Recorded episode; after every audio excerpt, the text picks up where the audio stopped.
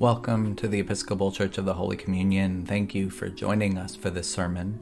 You can find all of our sermons at holycommunion.net and our Facebook, YouTube, and podcast channels. Consider hitting like or subscribe. Consider sharing this sermon with others. It helps us to reach more people like you. We are so thankful to those who support our ministry. You can give today at holycommunion.net backslash give. A priest walks into a bookstore. A couple of weeks ago, on our vacation, my husband Thomas was browsing in a used bookstore. He's a priest. There in the self help section, he found a copy of Stephen Covey's Seven Habits of Highly Effective People. Now, before he was retired, Thomas was a kind of time management geek. So, this was one of his go to books to help keep him on track and in touch with organizing his time around his personally defined main thing. This book is old, goes so far back, I think it's kind of just permeated, it's in the ether of our culture. But there are three habits that he reminded me of, and I still, now I can recall him sharing about them. Number one, habit number one, be proactive. Habit number two, begin with the end in mind. Habit number three, put first things first. Thomas shares that he never got to the third habit because he felt the second one was so important. Begin with the end in mind. A Messiah walks into a synagogue. Jesus enters the synagogue in Nazareth following 40 days in the desert. And we know that those 40 days for Jesus was about beginning with the right end in mind. It was about keeping to the main thing. And so he opens the scroll of the prophet Isaiah. He searches. He sifts through all those words, all those stories, all those images all those rabbit holes you can go down to find just the right one to describe what he's about. Just the right words to explain his manifesto, his main thing. The Spirit of the Lord is upon me because the Lord has anointed me. He sent me to preach good news to the poor to proclaim release to the prisoners and recovery of sight to the blind, to liberate the oppressed, and to proclaim the year of the Lord's favor. These aren't Jesus' original words. These words were spoken by Isaiah 700 years before. These words go even farther back to the liberation of the children of Israel from slavery in Egypt. These words describe the eternal work of God. And now, Jesus proclaims that God's power is active and fulfilled now in him. And truth be told, this liberating power is always coming true in reading this scripture today together. The power and promise of God is at work. Are not our hearts, the listeners' hearts, just like in Nehemiah, moved and strengthened to be reminded that this is really what God is like liberating, saving, healing.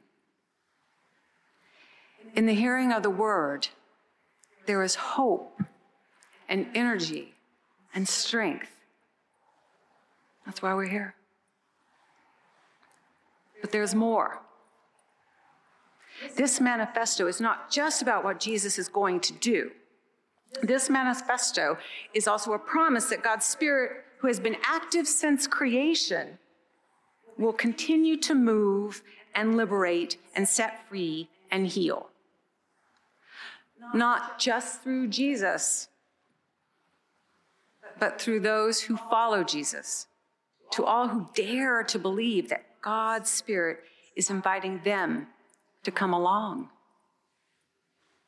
and will give them the wisdom and the power to bring God's presence to places that are broken.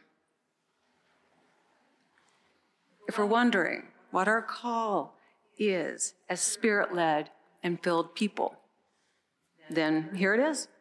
It. If we're wondering where to begin, we begin with the end in mind, with the words spoken by Isaiah and claimed by Jesus to bring good news, to proclaim release, to bring recovery, and to liberate. Now, I can't tell you exactly how you should do that. Jesus was not Isaiah, and you are not Jesus. But we all begin with the same end in mind. Perhaps better for me to invite you to dare to believe that this eternal call from God is working in you too. That you have a part in God's main thing. A poem I discovered this week led me to wonder what it might mean for me to be doing God's work, for me to believe the Spirit is active in my life. I like the title of it. It's called Questions to Consider When Waking. It's by Bernadette Miller.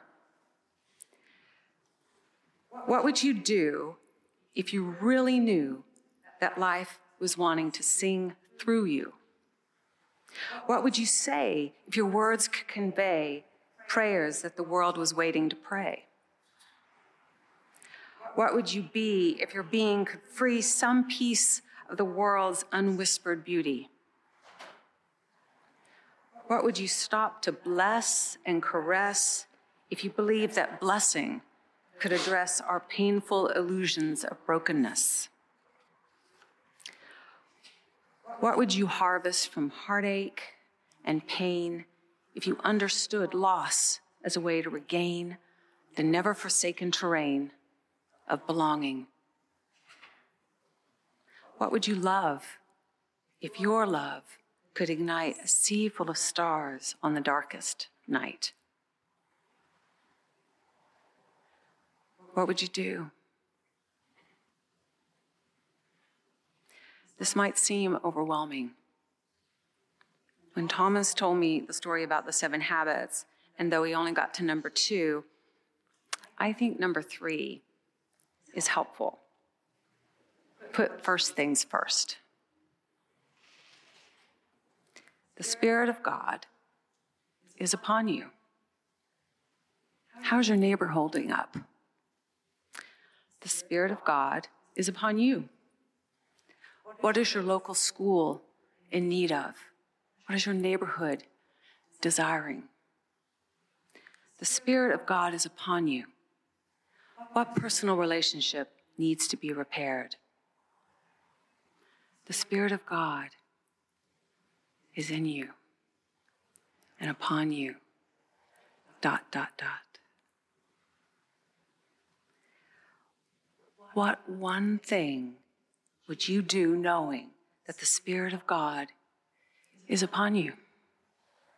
What one healing, liberating, enlightening thing can you do knowing that you are part, that your wholeness, that your being, your purpose is this eternal work of God in this world?